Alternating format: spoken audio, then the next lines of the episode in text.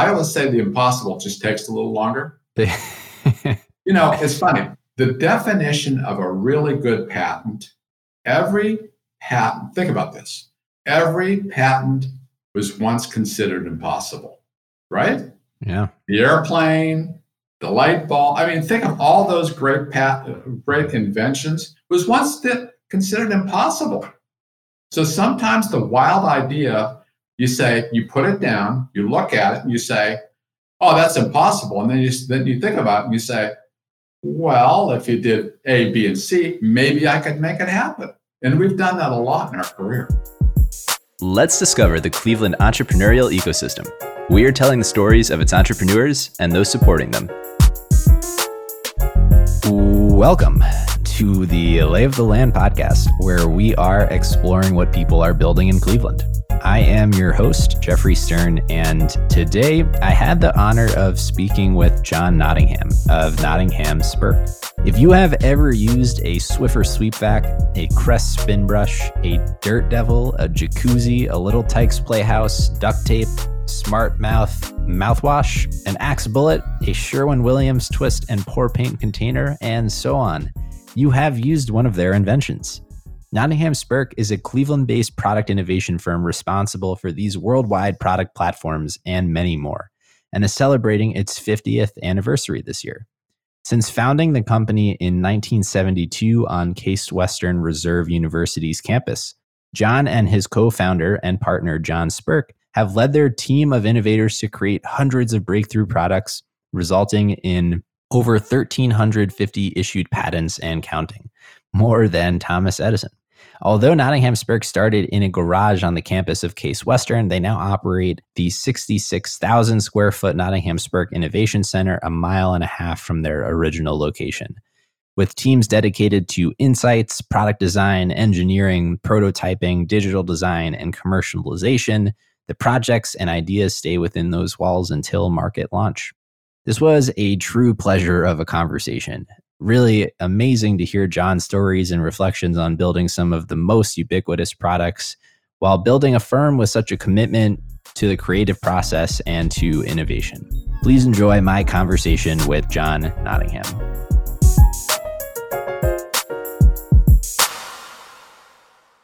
In prepping for this conversation today, it became very clear to me how much creativity and, and innovation you you have and are contributing to this world albeit a little behind the scenes uh, or outside of the main spotlight if you will. And so very happy to to be a spotlight for for you here and, and to shed a light on some of i think the really incredible work that you've done here in cleveland and and over the past 50 years and, and continue to do so today. So thank you for taking the time and coming on to share your story.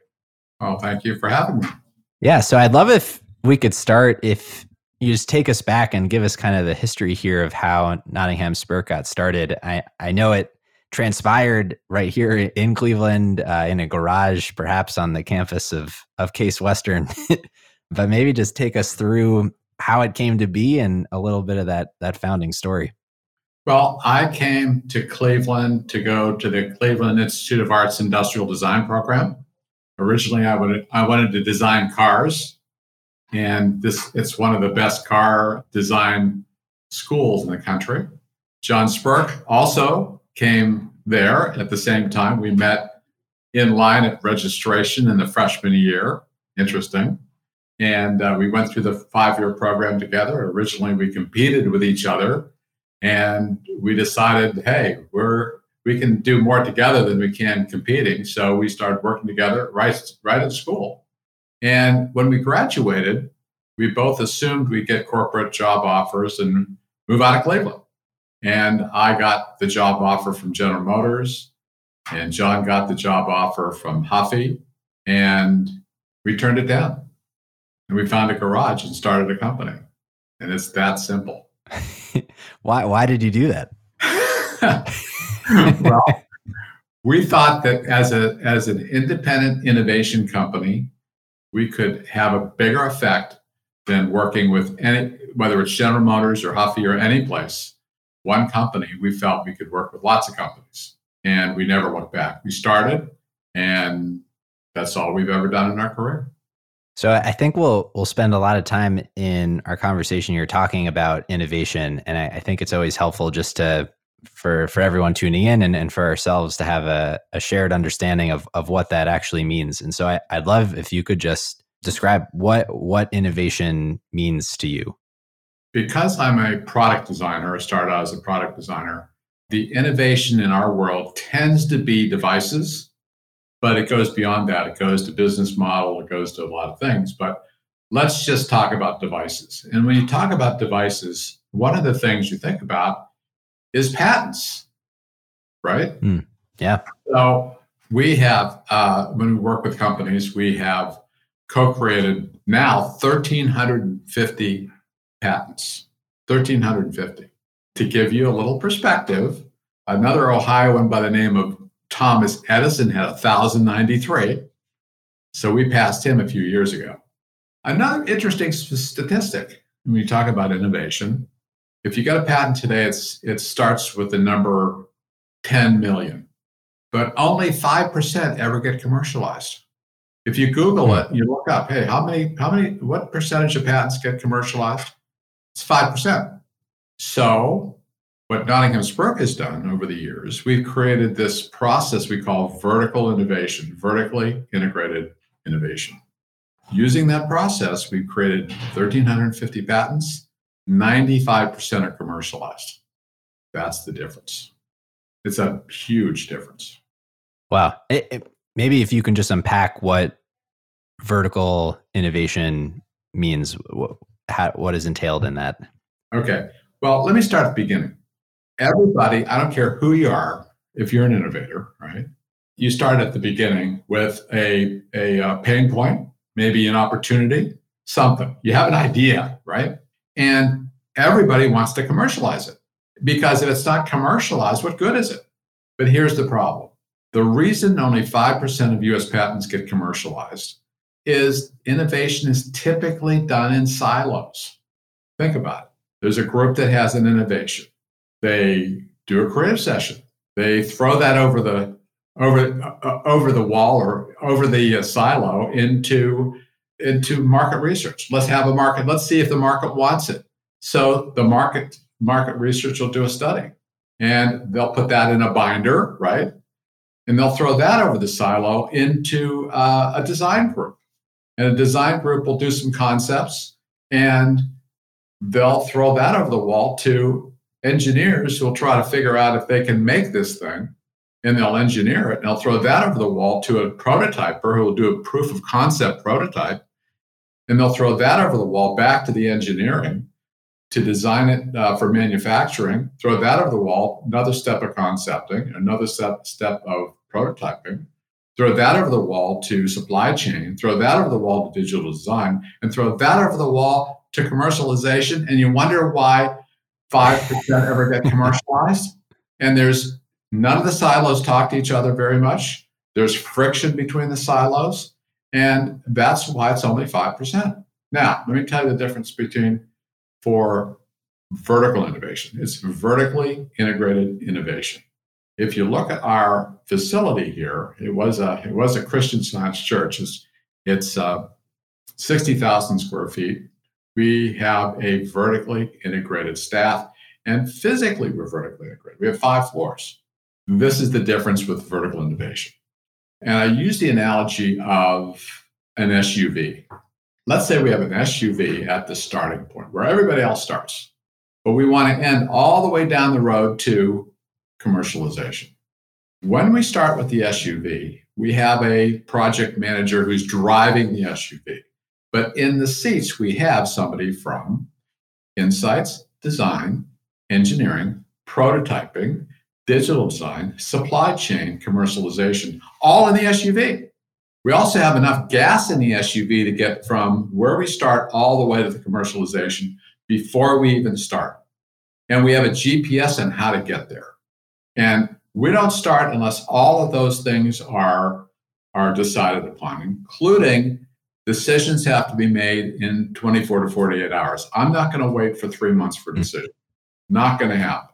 So when we're all aligned, the project manager puts their foot on the gas and we start going up the hill, up the hill. We go through We start with we start with we start with uh, insights. We go to market research. We go to we go to design, engineering, prototyping, back to engineering, uh, proof of concept, design for manufacturing, supply chain, all the way to commercialization, and 95% of them get to commercialization.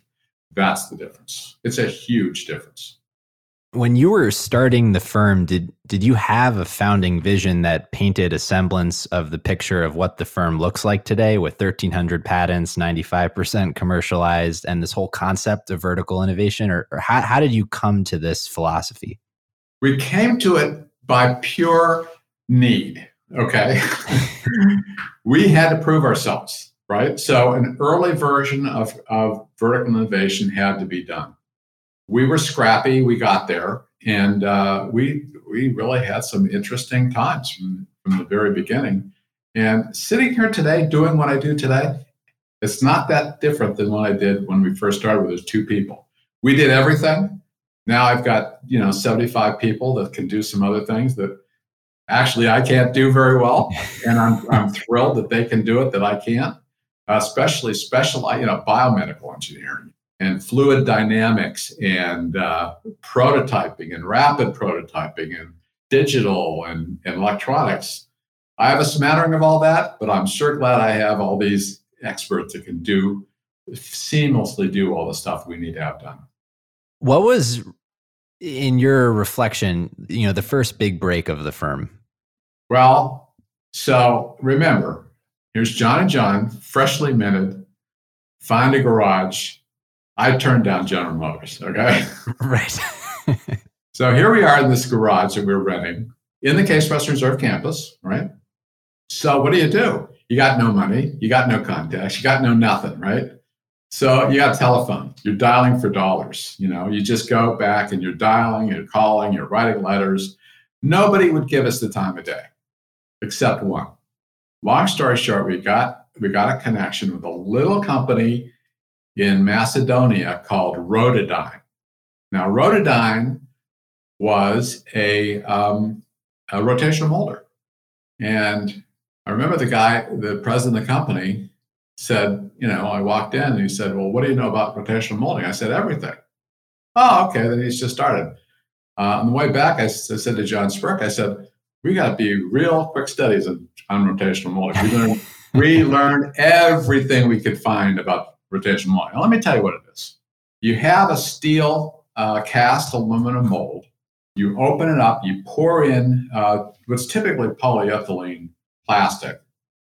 You close, you clamp it down, you start to rotate it, you go into a heater and it melts the plastic. The plastic coats the inside of the uh, aluminum. And then it goes into a chiller and it, and it chills it. And you open it up, you have a hollow uh, plastic part, like a barrel right?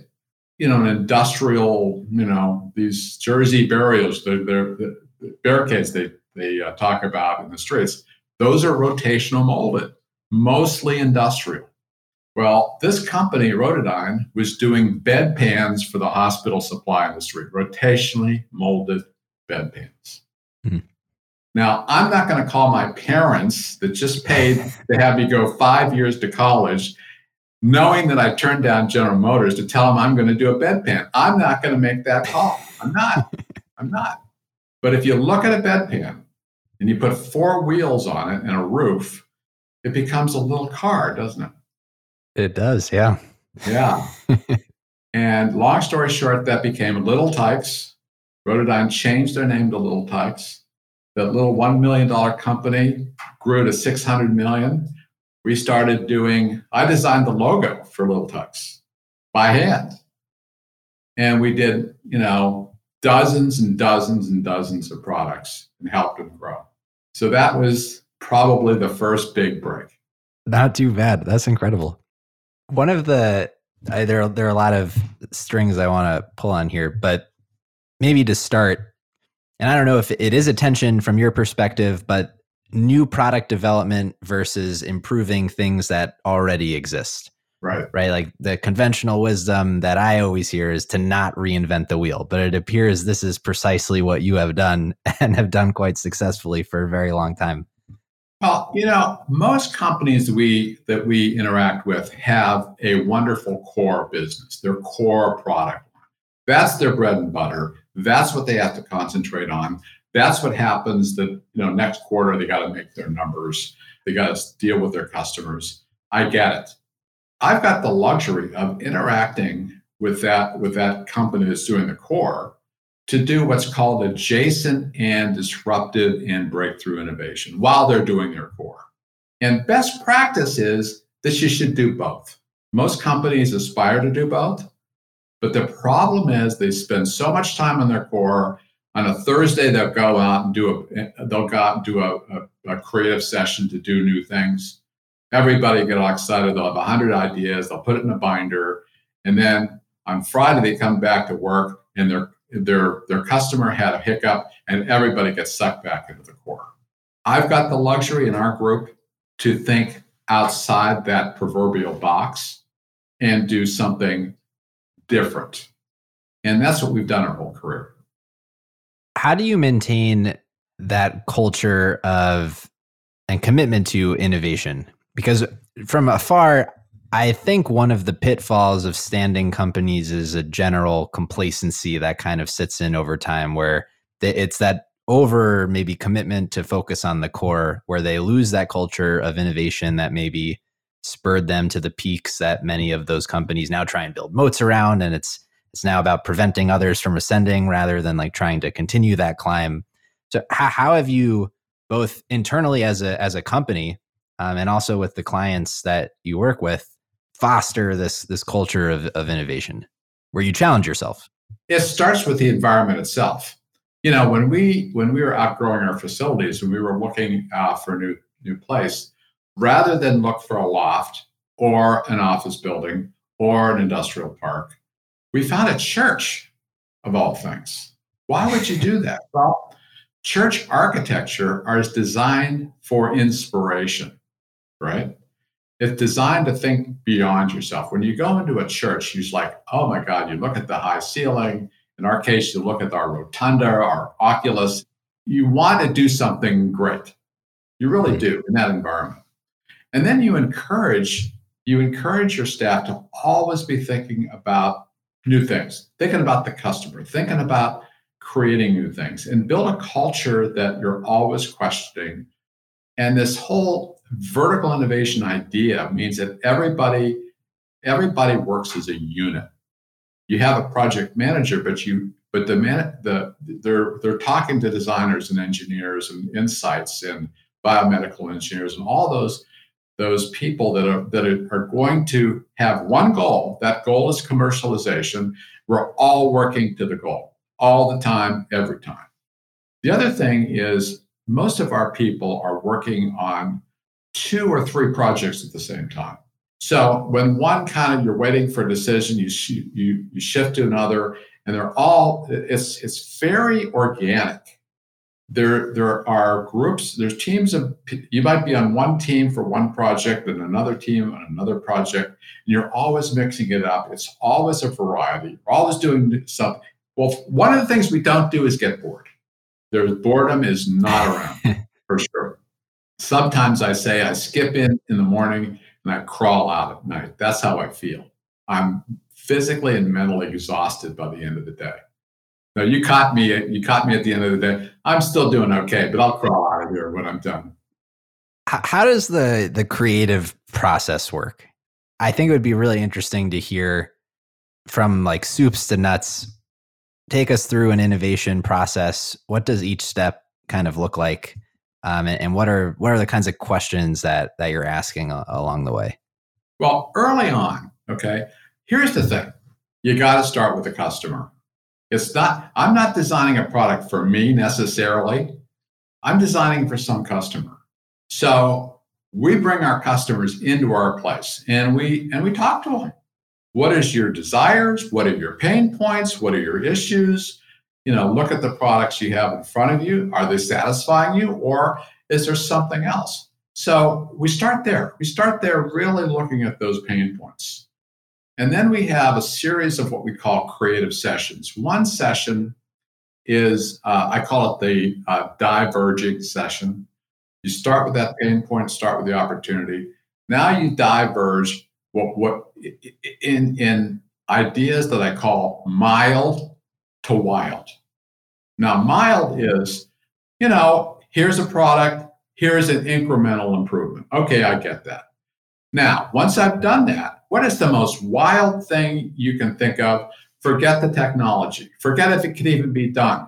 If you could just have any, wave your magic wand and you could create the most wild thing you could, put it down and let's see that. Now you got mild to wild and everything in between. And now you have 27 different ideas in between. So that's diverging. And, you, and if, if you're not careful, you'll have hundreds and hundreds of ideas. Well, then you're exhausted. You know, you're crawling out, you're exhausted. the team is exhausted. Oh, by the way, there's no bad ideas. You're in a group, you're thinking thoughts. Nobody can shoot down anybody's ideas. Everybody, uh, if, if it's worth saying or putting down or, or identifying, it's a good idea. There's no bad ideas in that session, in the diverging session. You want as many ideas as possible. You don't care how practical you are. You don't care. It's levitating. It's uh, it's augmented reality. Whatever it is, you put it down. Now, then you're done. All right. You you you stop. The next session you revisit it. Now you go to the converging session. Now, you can't do 500 ideas, you're going to do three. So how do you make it down to three? Well, you have you have a funneling process that gets it down to the three best.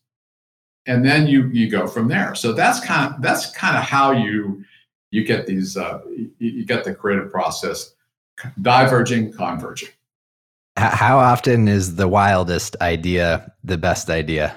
You know what? Every once in a while, the wildest idea is the one that gets there you know, you, well, I always say the impossible just takes a little longer. you know, it's funny. The definition of a really good patent, every patent, think about this. Every patent was once considered impossible, right? Yeah. The airplane, the light bulb. I mean, think of all those great pat- great inventions was once considered impossible. So sometimes the wild idea you say you put it down you look at it and you say oh that's impossible and then you then you think about it and you say well if you did a b and c maybe i could make it happen and we've done that a lot in our career. I'll tell you one way i'll tell you one one we did. Sure. So we looked at electric toothbrushes.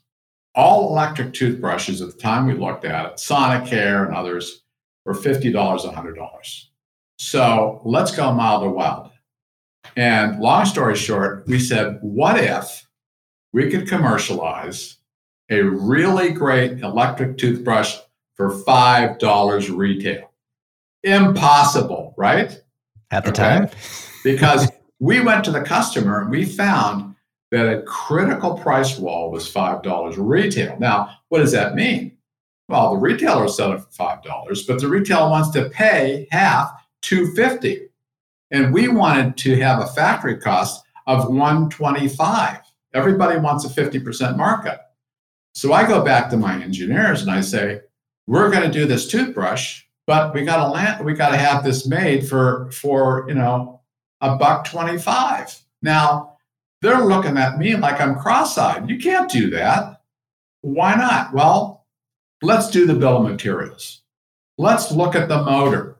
Okay, well, what does a motor cost? Well, they look in their catalog and they get a Mabuchi motor, and the Mabuchi motor is, you know, a dollar fifty.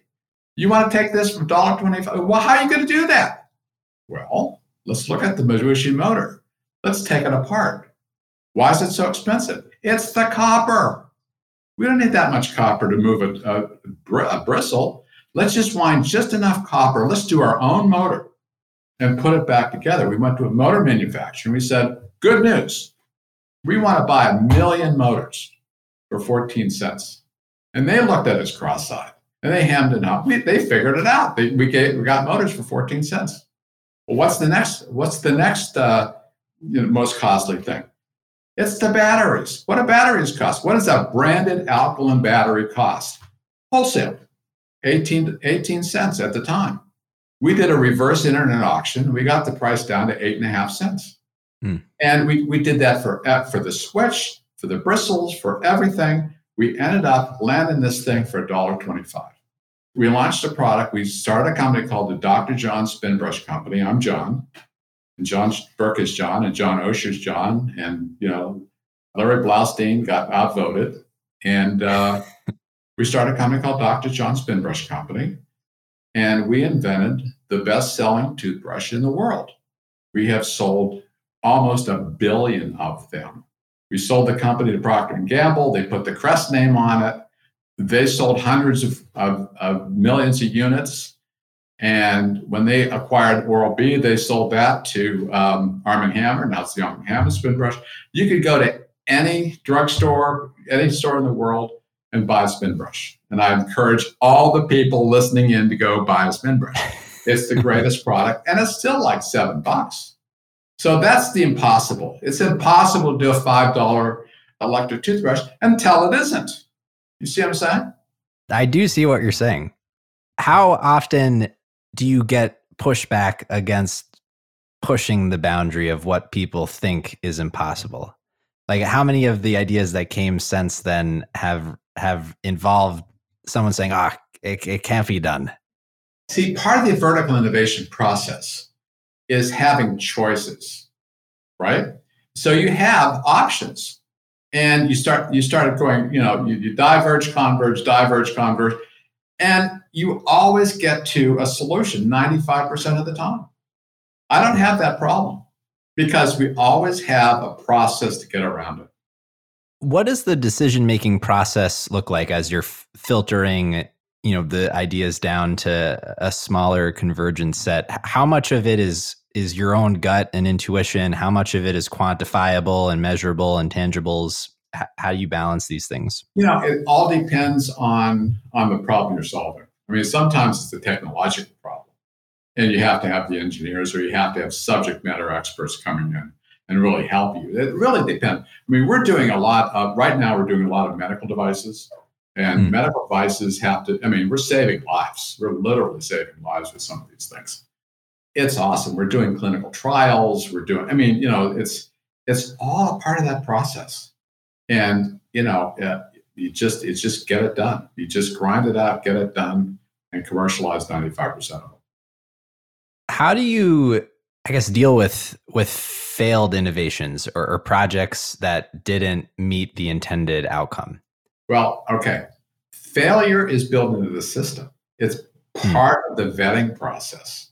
By yeah. the time you get to commercialization, those failures are like way back down uh, into the beginning. I mean, the early concepts, the early things, you know, they try them, they fail, they move. But once you get through the vertical innovation process, the winners succeed. And again, you can't argue with 95%. And so what what kind of allows you to persist through the time that it takes to arrive at the successful outcome of the vertical innovation process? Like as a firm, what are the kind of guardrails that maybe it's like you have the financial runway to be able to take some some risks and and and go through that process, but how how have you thought about what allows you to to surmount those failures along the way and, and achieve that level of success? It's all part of it. So, you know, uh, a vertical innovation pr- uh, project is typically 12 to 18 months. And if it's a hmm. medical product, because of you know clinical trial, it, it can extend further. But um, we know what it takes. I mean, we know how long it takes. We know along the way we're going to have fits and starts, and and we'll have challenges, we'll have obstacles to jump over, and we just meet those. I mean, we just we just do it. And uh, where we start, where we end up, sometimes where we end up is different than what we started because we went down some different paths and had some different challenges or opportunities we came came along. We found a new technology, whatever it is, we get there, and we get there, and we get to commercialization. And when you get to commercialization, you have a real product in a real person's hand. They're paying real money that create real business, and that's that's that's what it's all about. Hmm. As you reflect on the last 50 years of, of the firm, what, what are the things that you have learned and, and believe today that uh, you didn't anticipate? Just having been involved in innovation specifically, technologically, the world has really changed quite drastically in that time. So I'm curious, like, what are the things that surprised you uh, that you didn't see coming, and just some reflections on the journey? Yeah, it's funny. It almost seems like my career has been a vertical innovation process. I mean, I've, you know, it's changed, it's evolved, it's gone on. It's not a whole lot, my brain is not a whole lot different from when I started till today. I'm still doing the same things. I'm still on, I'm still, you know, solving people's problems, trying to, you know, innovate and, and move forward. It doesn't seem that much different. I mean, I've learned, but it's part of that process. It's it's incremental. Uh, I, I, I come in every day, go out every day, and I've, I learn some. Listen, I learn something every single day when I'm here, including today. Yeah. When you think about the future of of the firm and just how much you've accomplished, you know, on par with with Edison's output in, in some capacities and a better commercialization rate, like how, how do you think about the longevity of of the nature of your doing and kind of the the culture of the firm that that will allow that innovation to continue going forward. Um, and on top of that, I'm just curious, like what what is, are you most excited about thinking about the the future? Well, you know, um, it's getting more technical. It's getting more technological. There, the the technologies we're using are, are more advanced. But you know, that's happened my whole career. I mean, we've added, you know, right. it's, it's just gone that way. Uh, what it does do is allows us to uh, to affect more people and really it's more digital it's more connected it's more broad but it doesn't stop. It doesn't stop. It keeps on going. It's relentless. It's it's absolutely relentless. And the more people come in we're hiring some unbelievable talent unbelievable talent. Both homegrown some we have a great internship program with some of the engineers and design schools but we, we recruit from uh, experienced people from all over the country, frankly. And uh, they're coming here, they're, they're assimilating into our vertical innovation process. They think, you know, they died and went to heaven because it's so cool to kind of think about. It's just, it's just, it's, I am fascinated. You know, I jump in the car, I'm still thinking about stuff. I wake up in the morning, I'm still thinking about stuff. My wife says, you know, what are you doing? What are you doing thinking about that? But it's it's who I am. You know, you live it, and it's who I am. It's just what I do all day, every day. It doesn't stop. I'm on vacation. I'm still thinking about it. It's it's what I do. How much of what you've established with the, this concept of vertical innovation is reproducible elsewhere? Do, do you like how do you think about competition in, in, that way? Or is it a philosophy that that more people should just be practicing um, and there should be more of it? You know i tell anybody who will listen i've, I've made you know i've, I've i have a, a ted talk that i've done on it. I've uh, written articles. I've done people come in here i tell them listen this is our secret sauce right? You know right. what it's, it's easy to say it's hard to do most companies that I know of, and there's some great companies out there, let me tell you, but most of them do a part of vertical innovation. Some of them do really good on the front end, design, concept, and everything else. Some others do really good, well, on the back end, supply chain, and all that other stuff. I have never seen anybody do it from start, to, from, beginning to end the way we do it. It just ha- I, have never seen it set up. Oh, I've seen it once, just once, and which kind of gave me the uh, inspiration of this. Pixar Studios. I, mm. you know, about 20 or 30, no, 20 years ago, yeah, maybe a little longer, I had the benefit of going through Pixar. There's a great book written, I think it's called Innovation Inc. about Pixar. You know, Steve Jobs, that was his that was his baby. They in fact they call it the they call it the Steve Jobs building in San Francisco. And what is it? Well, it is a, an atrium. They'll, they'll tell you about this. There's an atrium in the center, okay? And they put the restrooms on one side, they put the cafeteria on the other side, they stack the floors around it. They put all, you know, in Pixar, they have the writers and the animators and the voice of everybody is in that building. And Steve Jobs talked about this. It's designed that during the day, people bump into each other in the hallway, in that atrium, and on purpose. And because creativity is a mix of formal sessions and informal sessions. And they all work together and they are vertically integrated. They do as close to vertical innovation as I've ever seen any company. And mm-hmm. look at their track record. I mean, I never saw the statistics, but I'll bet you 95% of their movies are successful. And I don't know any other company that can say that. So that's the one benchmark that I'll give you. So if the secret sauce ultimately then is in the the execution of vertical innovation, what what makes it so difficult to to emulate in its entirety? Well, first of all, you have to have the environment. And after I saw Pixar, uh, we found this this church that has a central uh, a central rotunda, stacked floors around. We bump into each other during the day. Does this sound familiar? We actually physically designed it around the Pixar environment. So that's one. And then you have to have a staff that's diverse, that diverse in in culture, diverse in what you can do, your background and everything else you put them all together vertically integrated and you have to you have to do it in a vertically integrated way i just haven't seen anybody do it maybe they will you know but yeah. i've been working on it for decades and you know i'm still i'm still tweaking it so you know let them catch up I, I do have a follow up on that. I'm just curious your perspective. I mean, obviously, in the last two years, societally, we've been pushed a little bit in a direction where remote is more of an option, uh, maybe even prescribed in, in, some situations. And I, I personally have found it a little difficult to to have that kind of unplanned interaction with people at work where the nature of hopping on a Zoom call is very transactional. How have you navigated that as a company and, and what are what are your thoughts on on kind of remote work?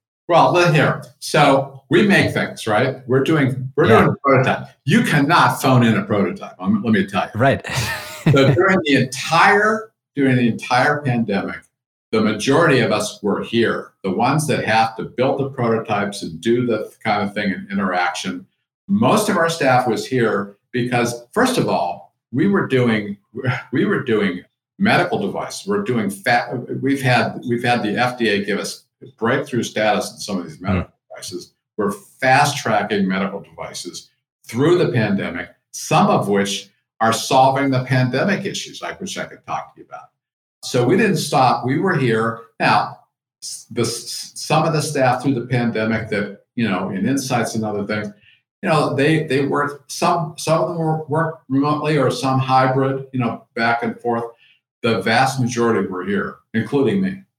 And then your your thoughts on if you can have that environment in a remote world. Just that that level of creativity and inspiration that comes from those unplanned interactions. Well, you know, it's like we, we talked about. You know, this this was sort of leveled on us. But you know, we have used you know these Zoom calls and other things, and uh, I'm finding that in some cases we'll be in two parts of this building and we'll just do a Zoom call rather than go to a conference room. So this hybrid thing, you know, this hybrid thing is is not all bad. You know, there's some there's some efficiencies built into it. We're doing uh, we you know we have a number of venture companies that we've co-founded, and we are uh, on the board of directors in a lot of these things. And our board meetings, rather than you know, we've got one company in uh, on the West Coast and four times a year, we'd have to, you know, fly out there and get hotel rooms and go to the board meeting. Well, now, uh, you know, maybe two or three of those board meetings will, will be right like this, right on Zoom. You know, as nice as it is to be there, you know, it's nice to have this this thing. So we're listen. This is part of our system. Hey, listen, if if Zoom calls are efficient and so forth, hey, build it into the system. I don't care. How how often are those ideas homegrown I guess emerging from within the firm versus from a client that you're working with? Like, how often are you spinning up companies versus bringing in customers? You know, the vast majority are customers. When people say, well, do people come to you with an idea or whatever? You know, it's, there's no, there's, everyone's different. Most of them, we have a client partner. Even in the, the companies we start, we usually have a private equity or family office that where we have, you know, we we combine, you know, the funding with the with the whole vertical innovation process, and uh, it, it's usually collaborative some way. It, you know, we don't have all the answers. We really don't, but we we collaborate with our client partners, and I don't care where the idea comes from. And when we apply for the patent, the true inventors run that patent. Sometimes it's some of us, sometimes it's one of our client partners. We put on, you know, we'll have, you know, two or three or four inventors on each patent. And I don't really care as long as we get the patent going in the right direction. I'd love if you could just take us through maybe a few of your other favorite projects, most impactful that, that you've worked on. Oh my. I mean, there's so many of them. There's I, uh, you, you go to thousands. Our go to our website, take a look. I mean, there are dozens and dozens and dozens. You know, from medical devices to consumer products to industrial products. Uh, the process is the same in a way. Gosh, the medical products are game changing. We're doing a, a blood testing device. We've licensed we've licensed the original technology from Case Western Reserve we found a group of scientists there, brilliant, that use physics instead of chemistry to test blood. What does that mean? Well, you don't have to get antigens from China because it's solid state. You're using a laser. So when we got it, it, it was the size of a conference room. It used gold to uh, to use on their electronics. I mean, it was it worked. It proved feasibility, but it was impractical at that point. We had to take it from the conference table size thing to a handheld device. We have a little thing called a clot chip. We got it down to $3 cost.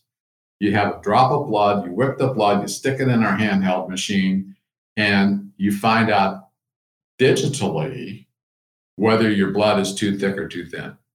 So when you're taking blood thinners like Eliquis, Pradaxa, or Xarelto, you want to know if your blood is if you're if you're taking too much, you're going to bleed out. If you take don't take enough, you're going to have a uh, you're going to have a, a, stroke or a clot.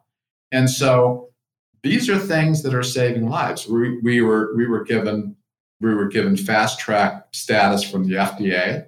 Everybody's excited about this thing. It's really going to change blood testing in the world. I mean, that's just one of 20 things I can talk about. Right, right through the pandemic, we we we we uh, started with another technology from uh, Cornell. It was tested done in Cornell that is looking at at uh, disinfection. Hospital acquired infection is a huge problem in hospitals. Two and a half million people get an infection in a hospital that they didn't have when they walked in. A hundred thousand people die of hospital acquired infection, three times the amount of auto accidents. Wow, that is that is alarming. it's very alarming. Yeah, it's it's like a, a, a, you know a jumbo jet crashing every week. I mean, it's horrible. Anyway, jeez. So one of the things, if you take a look at a, at a cell phone, everybody that works in a hospital brings a cell phone in and uses the cell phone and takes it home. Well, what if you have C. diff on that cell phone? What if you have COVID on that cell phone? How do you uh, disinfect it? Well, I'll tell you what the hospitals are doing today you take a tub of uh, wipes, disinfecting wipes, you pull the wipes out, and you got to rub this thing for four minutes. That's what you do. Now, how many people do you think do it?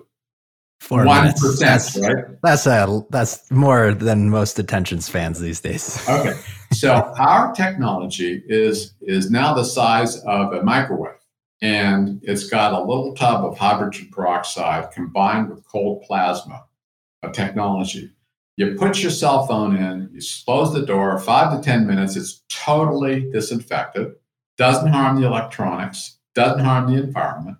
You can put your stethoscope in, your, your name tag, your, your pen, anything that might get infected, you put it in there. Mm.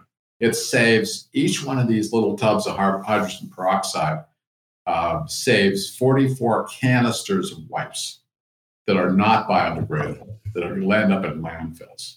That's just got just a couple weeks ago got EPA approval. As soon as we got EPA approval, we had 27 hospital systems order these things. Wow. I mean, this is going to change disinfection in the world. Think about it. Yeah, no, it's it's incredible.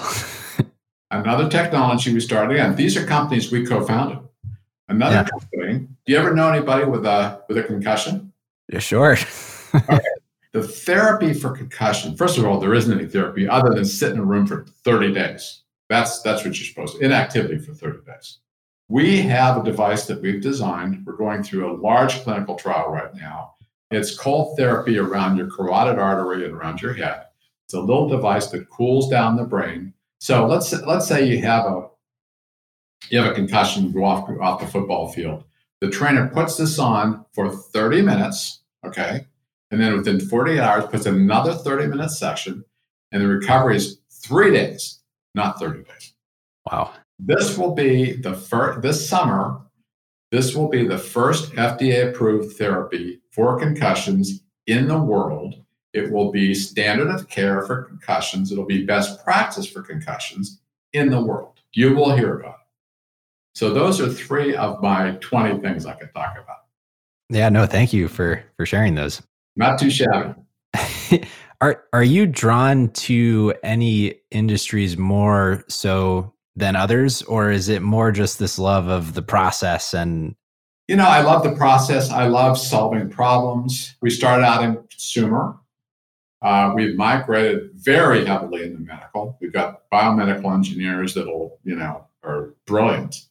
We're doing a lot of industrial things. We're you know but you know being grounded in consumer what is a consumer? You have to be innovative. You have to be low cost and you have to you have to please the customer. Well, medical's the same way. Really, industrial's the same way. Everybody's got a customer. So it really doesn't matter the industry. It matters, you know, the opportunity and um, the wherewithal to do it. Well, I want to maybe bookend our, our conversation here. I have a closing question for everyone, but I, I also just want to kind of ask if any any other reflections or, or parting wisdom um, that that you have for for the audience, or just just thoughts on the journey so far? well, you know, I'm just excited about the next 50 years. Okay, I, I don't know how how long I'll be able to uh, participate in the next 50 years, as long as I could, right? But if I've seen all this in the last 50 years, what's going to happen in the next 50 years? Holy cow! But we are set up to do some really, really, really wonderful things. It's very exciting. I know you're you're doing a lot of work here in, in Cleveland as well. Oh yeah. You have the the EY Innovation Hub and things of that nature. I mean, if you if you'd like to speak to that, I would love to hear a little bit about that before we we wrap up. well, you know what? Uh, I love being in Cleveland because we're you know we're not Silicon Valley, but we're manufacturing valley. We've got a great legacy of manufacturing, and right now most factories are what we call factory 3.0. In the next 10 years, there'll be two types of factories. Ones that'll go to 4.0, in other words, digitization, digital twin, and, and connectivity of all their all the machines in the factory, or they'll be out of business. It'll be one or the other. And we are we have companies every day coming in here talking about, you know, how how can we get to that next level? And you know, you don't have to reinvent the wheel. You can take your old equipment and and you can digitize it. You can you can put you can pair it with with uh, with with connectivity, and you can do it right now. You don't have to wipe out your factory to go to you know brand new thing. So we're working with a lot of people, and it makes sense to be at Cleveland. It doesn't make we we would never be at Silicon Valley. First of all, the cost of living is too high. Second of all, they don't have the supply chain. They don't have the infrastructure that we have in Cleveland. So it's perfect to be in Cleveland. I wouldn't be anywhere else. Perfect segue for our closing question, which is not necessarily for your favorite thing in Cleveland, but for something that other people may not know about, a hidden gem. You know what? I'm going to say it sounds too obvious, but I'm going to say it anyway.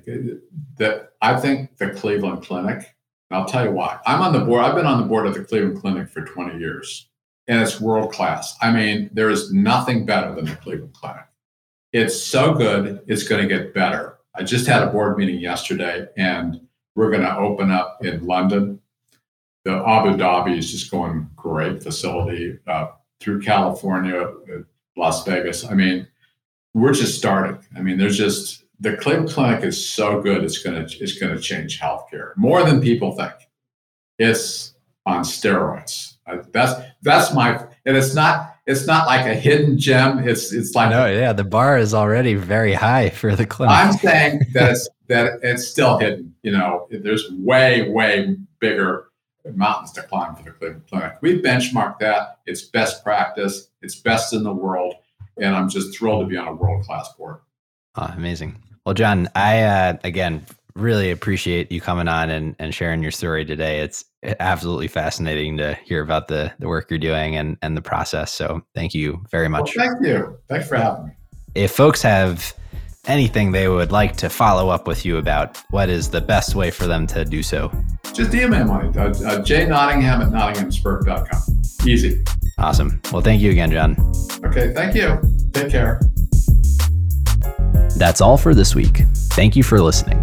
We'd love to hear your thoughts on today's show, so if you have any feedback, please send over an email to jeffrey at layoftheland.fm or find us on Twitter at podlayoftheland or at sternjefe, J-E-F-E. If you or someone you know would make a good guest for our show, please reach out as well and let us know. And if you enjoy the podcast, please subscribe and leave a review on iTunes or on your preferred podcast player. Your support goes a long way to help us spread the word and continue to bring the Cleveland founders and builders we love having on the show. We'll be back here next week at the same time to map more of the land. The Lay of the Land podcast was developed in collaboration with the Up Company LLC. At the time of this recording, unless otherwise indicated, we do not own equity or other financial interests in the company which appear on this show. All opinions expressed by podcast participants are solely their own and do not reflect the opinions of any entity which employs us. This podcast is for informational purposes only and should not be relied upon as a basis for investment decisions. Thank you for listening, and we'll talk to you next week.